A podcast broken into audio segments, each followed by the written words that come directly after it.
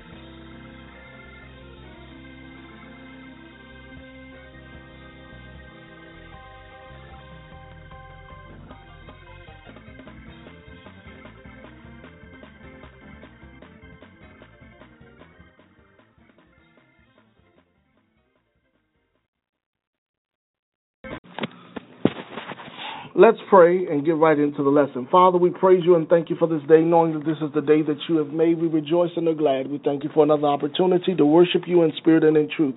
It is the authority of your word that gives me confidence to make boldly known the mysteries of the gospel of the Lord Jesus Christ.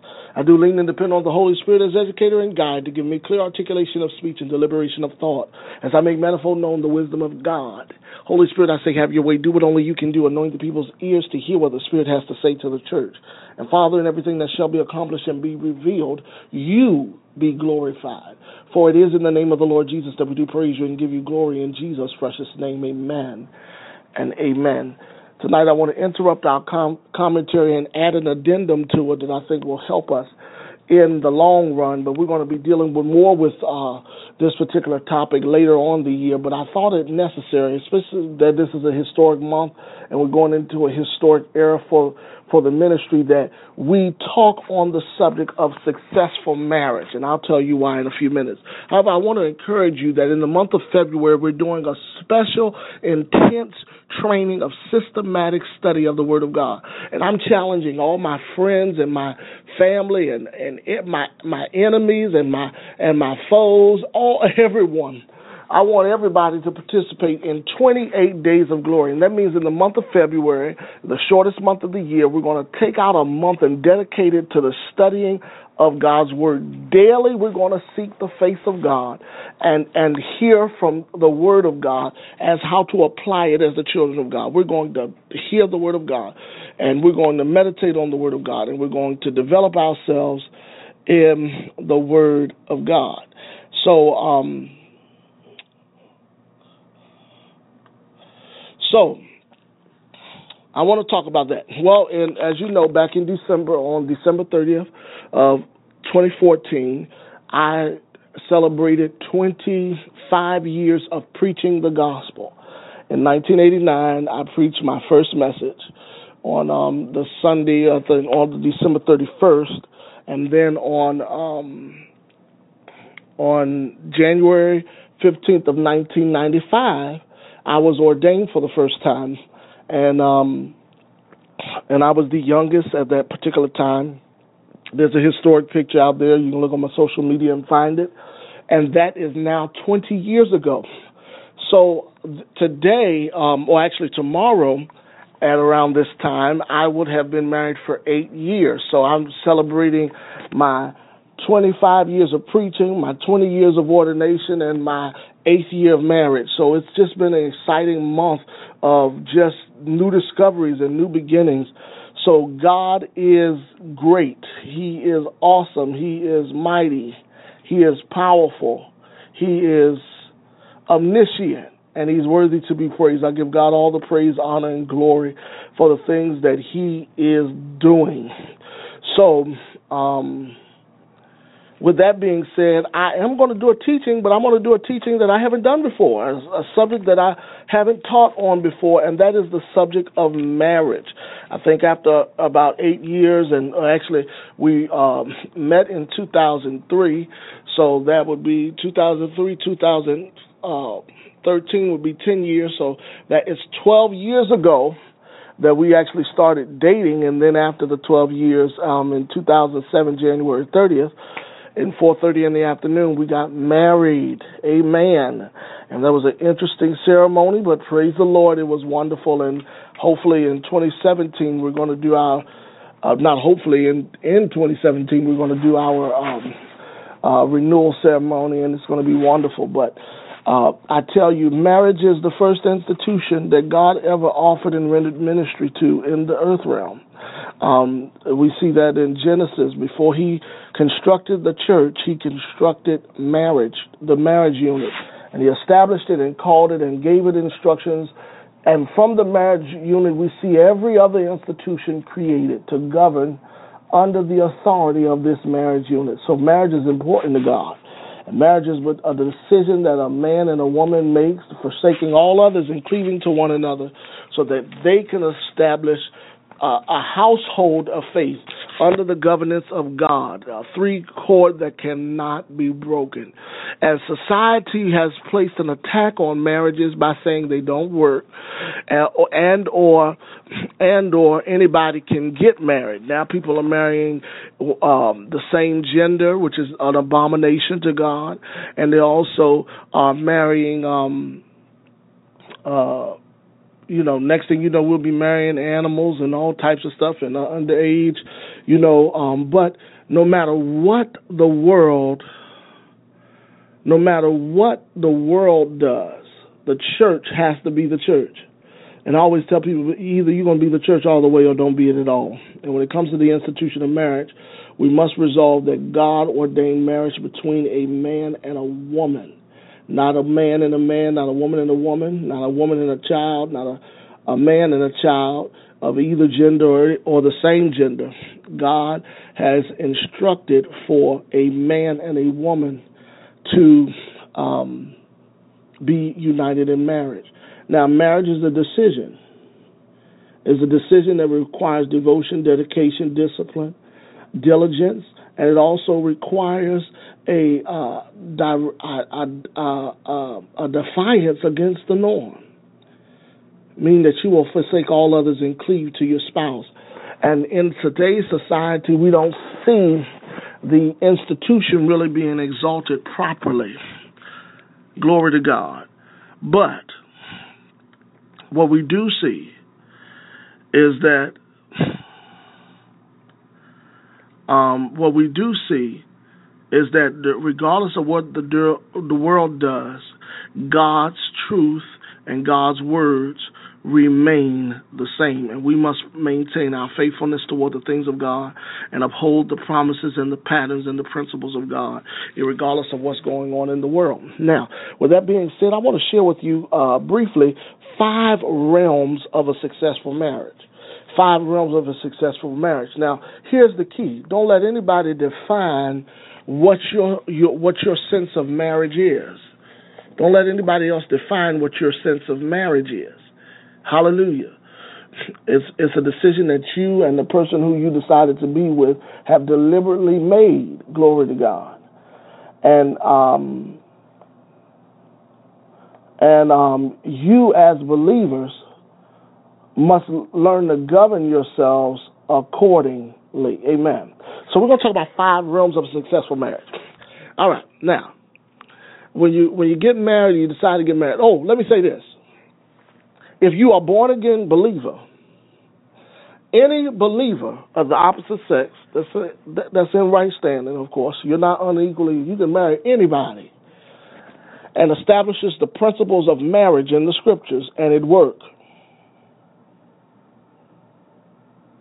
Now, we have emphasized the emotional, you know, and the erotic and the um, exclusivity of, of what we consider coin eros love, but that is not the, the basis of marriage. The basis of marriage is to fulfill the dominion mandate um, and found in Genesis uh, 1 26 through 28, and it's also to uh, produce offspring and um, that doesn't require love, you know, like people make it. But that doesn't mean that you shouldn't uh, desire to, to love your spouse, but it doesn't have to be. If they are believers and they're born again and they make a decision to get married, the principles and the patterns and the precepts of marriage that are outlined in the scripture will work regardless of whether you love that person or not. Because the institution of marriage is exactly that. It is an institution that's established by God to reproduce after his kind. It's an institution established by God to reproduce after his kind. What are we reproducing? Sons and daughters of God. That's the purpose of marriage, to reproduce on the earth. Now, now that doesn't have to be done in an emotional state. It's good that they, there is emotions attached to it, but it does not have to be. It's an institution. It's a principle, and therefore you don't divorce in your marriage because God hates it. Of course, if He hates it, we should too, um, unless there's been some violations to the principles of marriage, and and that uh, that is clearly outlined in Scripture as well. I don't want to go into that, but I definitely wanted to set that up front because you got people that will say, "Well, I don't love my spouse no more." That don't mean you don't don't stay married to them. You know, uh, and that's the part that the if the institution of marriage is the institution, the principles don't change. Amen. And they have not changed. And so um, that's a little hard pill to swallow, but it's a pill nonetheless. Amen. So, um, but uh, I wanted to get that off the hook. But there's nothing wrong with loving your spouse, and it's good to love your spouse and to do things for your spouse. The scripture gives the man responsibility and of leading, being the head leader in his marriage. All right, and I know that's you know when you now this is not a superiority complex. This is a responsibility complex. God will hold the man accountable for the state of marriage uh, that he has committed himself to because he is the one that carries the seed and releases it into the female. That doesn't make her inferior. It doesn't make her subordinate. It doesn't make her subjective. Subjected. We ought to reverence and uh, submit one to another in the fear of the Lord.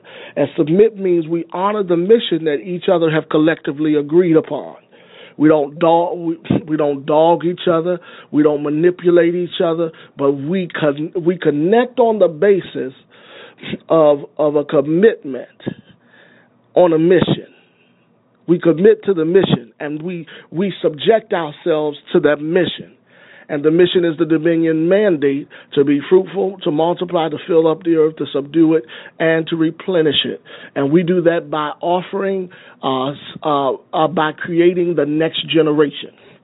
So the purpose of marriage is to reproduce after our kind. Our kind is the God kind, meaning that if God is the head of our marriage and the man has been given responsibility over that particular marriage, that they will honor God with the principles that they govern that marriage by. Amen. And I'll tell you something, you know, when when you no matter how you start off, it, it, it well, you know, it is important that you start off right because if you start off right, it end up right. I, I, I will say that a lot of times, a lot of people have a lot of problems because when they got married, they did not start correctly. You know, but at the same time, even if you didn't start correctly, there is a grace upon the believer to regenerate uh, a quality in life so that your marriage can align to the institution for which it was founded on, which was the principles of God's Word. The Word of God told us that it's not good for man to be alone and that God would send him a helpmeet. God, of course, looked at the animals. The animals didn't qualify. So God took out of the man, and, and from the man, he brought forth his his best out of that man and created the woman and and and and the man uh, immediately upon recognition established covenant. Now, what I also understand is that when you really know that God wants you to establish the covenant of marriage, the man will be notified from God, and he will he, and he will communicate to that person whichever way they have culturally defined the process of engagement and they will engage into matrimony. Of course, God will reveal it to the man, often he he can reveal it to the woman, but that would be kind of like working against the plan. But it's it's it's neither here nor there. I mean, uh, that's that's no big deal in the eyes of God. But God does speak, and God will impress and let you know clearly that that person is for you. And I always tell people if they're not everything, they're not anything. And a lot of things that you can find out a lot about people you need to find out prior to marriage before you engage into a covenant that should not be broken until death. And so um, it is important. I love the scripture that talks about uh, in Ephesians chapter 3. And of course, I could give you uh, Ephesians 5:25. Husbands, love your wives just as Christ loved the church and gave himself for. Ephesians 5:28. In the same way, husbands ought to love their wives as their own bodies.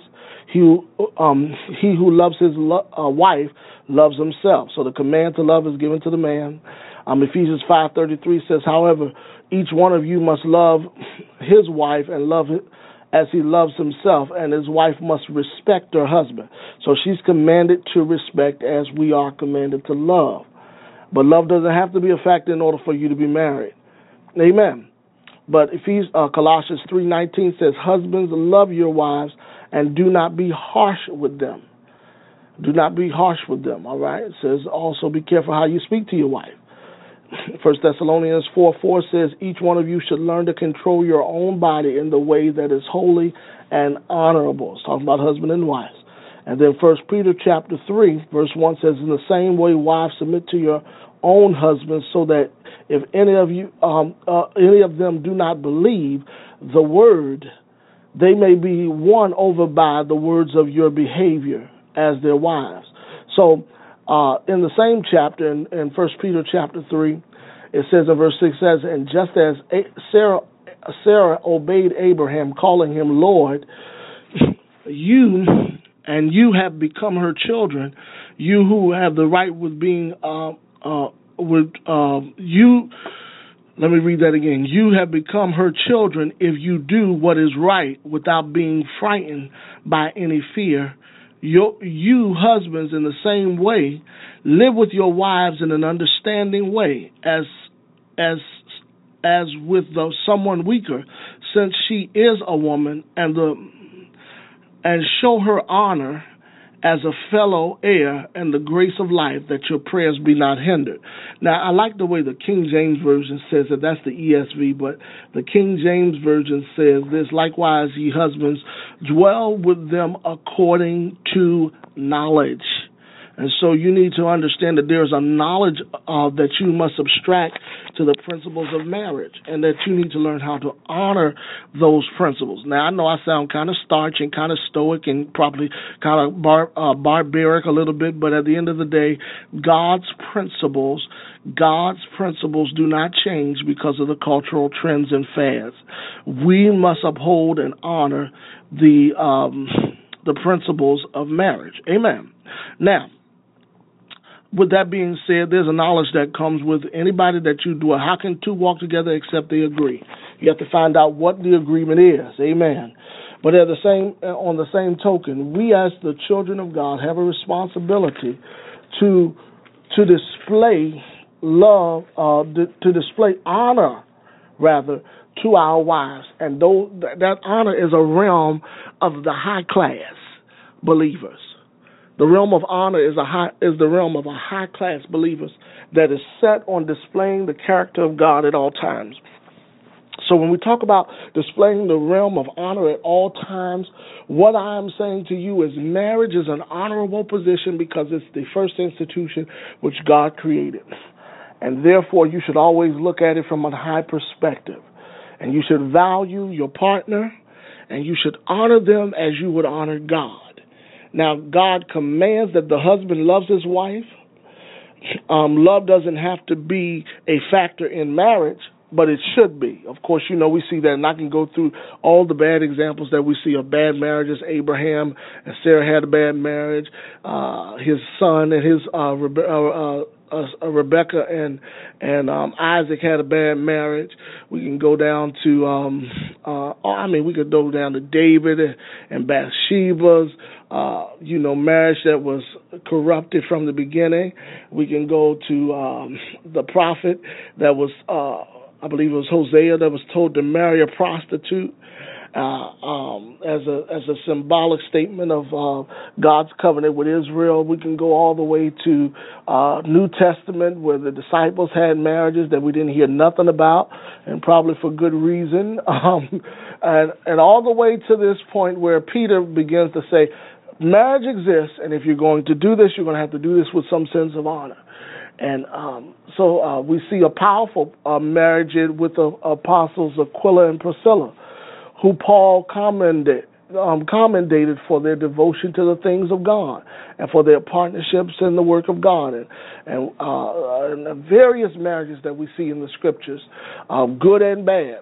But the principles still remain the same, and those principles are what God rules with. The, the, the same righteousness, peace, and joy that is in the Holy Ghost should be established in our marriage. Amen.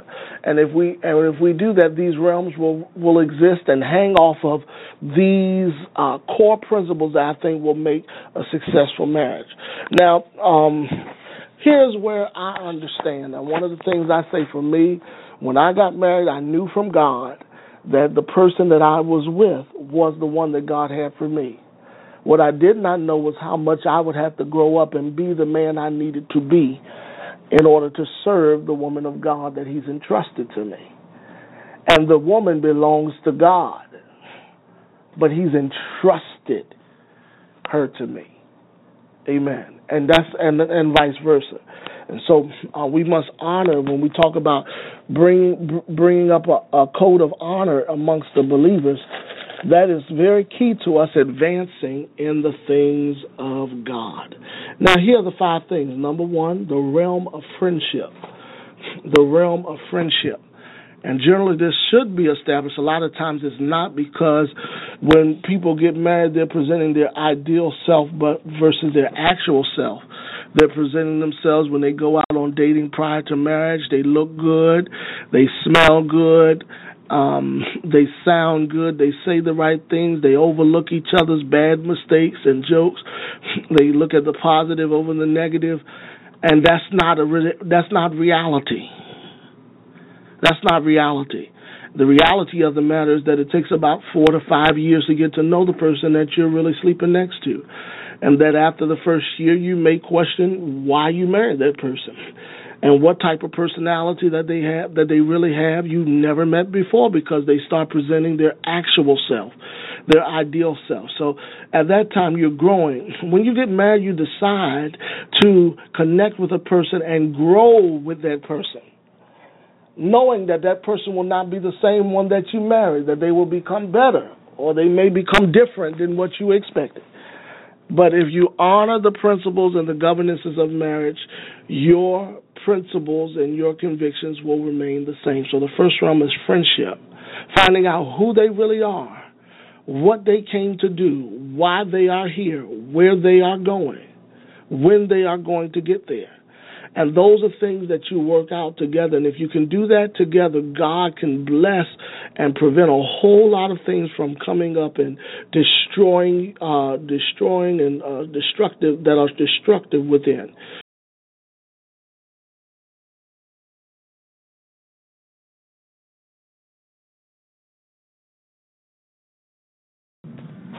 Baltimore metropolitan area residents, there is an amazing experience experience happening on October 17th.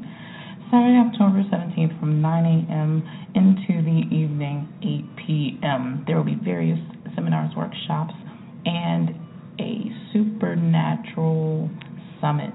The Supernatural Summit is an experience you do not want to miss. For more information, call 202 630 4UGC. That's 202 630 4842. Email us at urban campaigns at gmail.com. Follow us on all the social networks on Facebook, Twitter, and Instagram, looking up Urban Glory and our music association, Urban Glory Music Association. We'll see you at the summit.